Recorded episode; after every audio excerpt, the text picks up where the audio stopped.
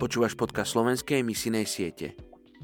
Aby sme národy postavili na nohy, musíme najskôr padnúť na kolená. Billy Graham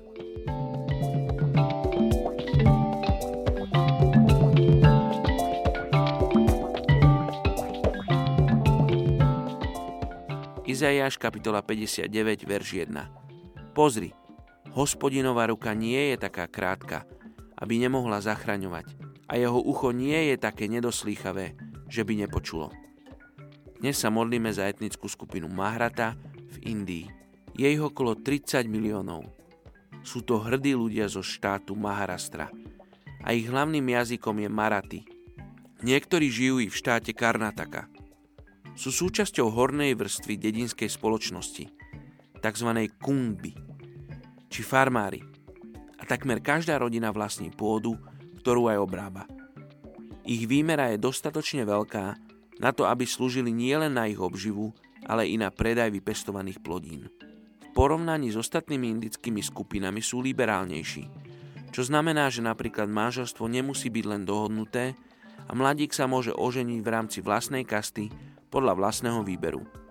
Voči ostatným kultúram sú tolerantní, avšak nakoľko sa považujú za hornú vrstvu spoločnosti, majú tendenciu pohrdať príslušníkmi nižších kást.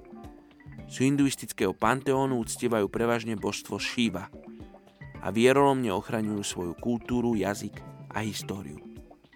Poďme sa spolu modliť za etnickú skupinu Mahrata v Indii. Oče, žehnám národu Mahrata.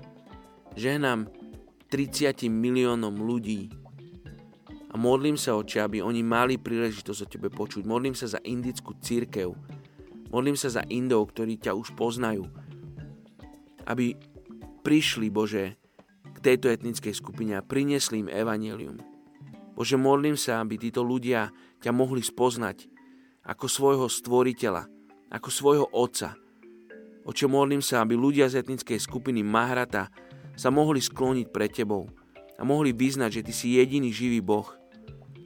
Oče, žehnáme tejto etnickej skupine, modlíme sa za pracovníkov, z celého sveta, Bože, ktorí prídu a prinesú evanelium tejto etnickej skupine. Žehnám mene Ježíš. Amen.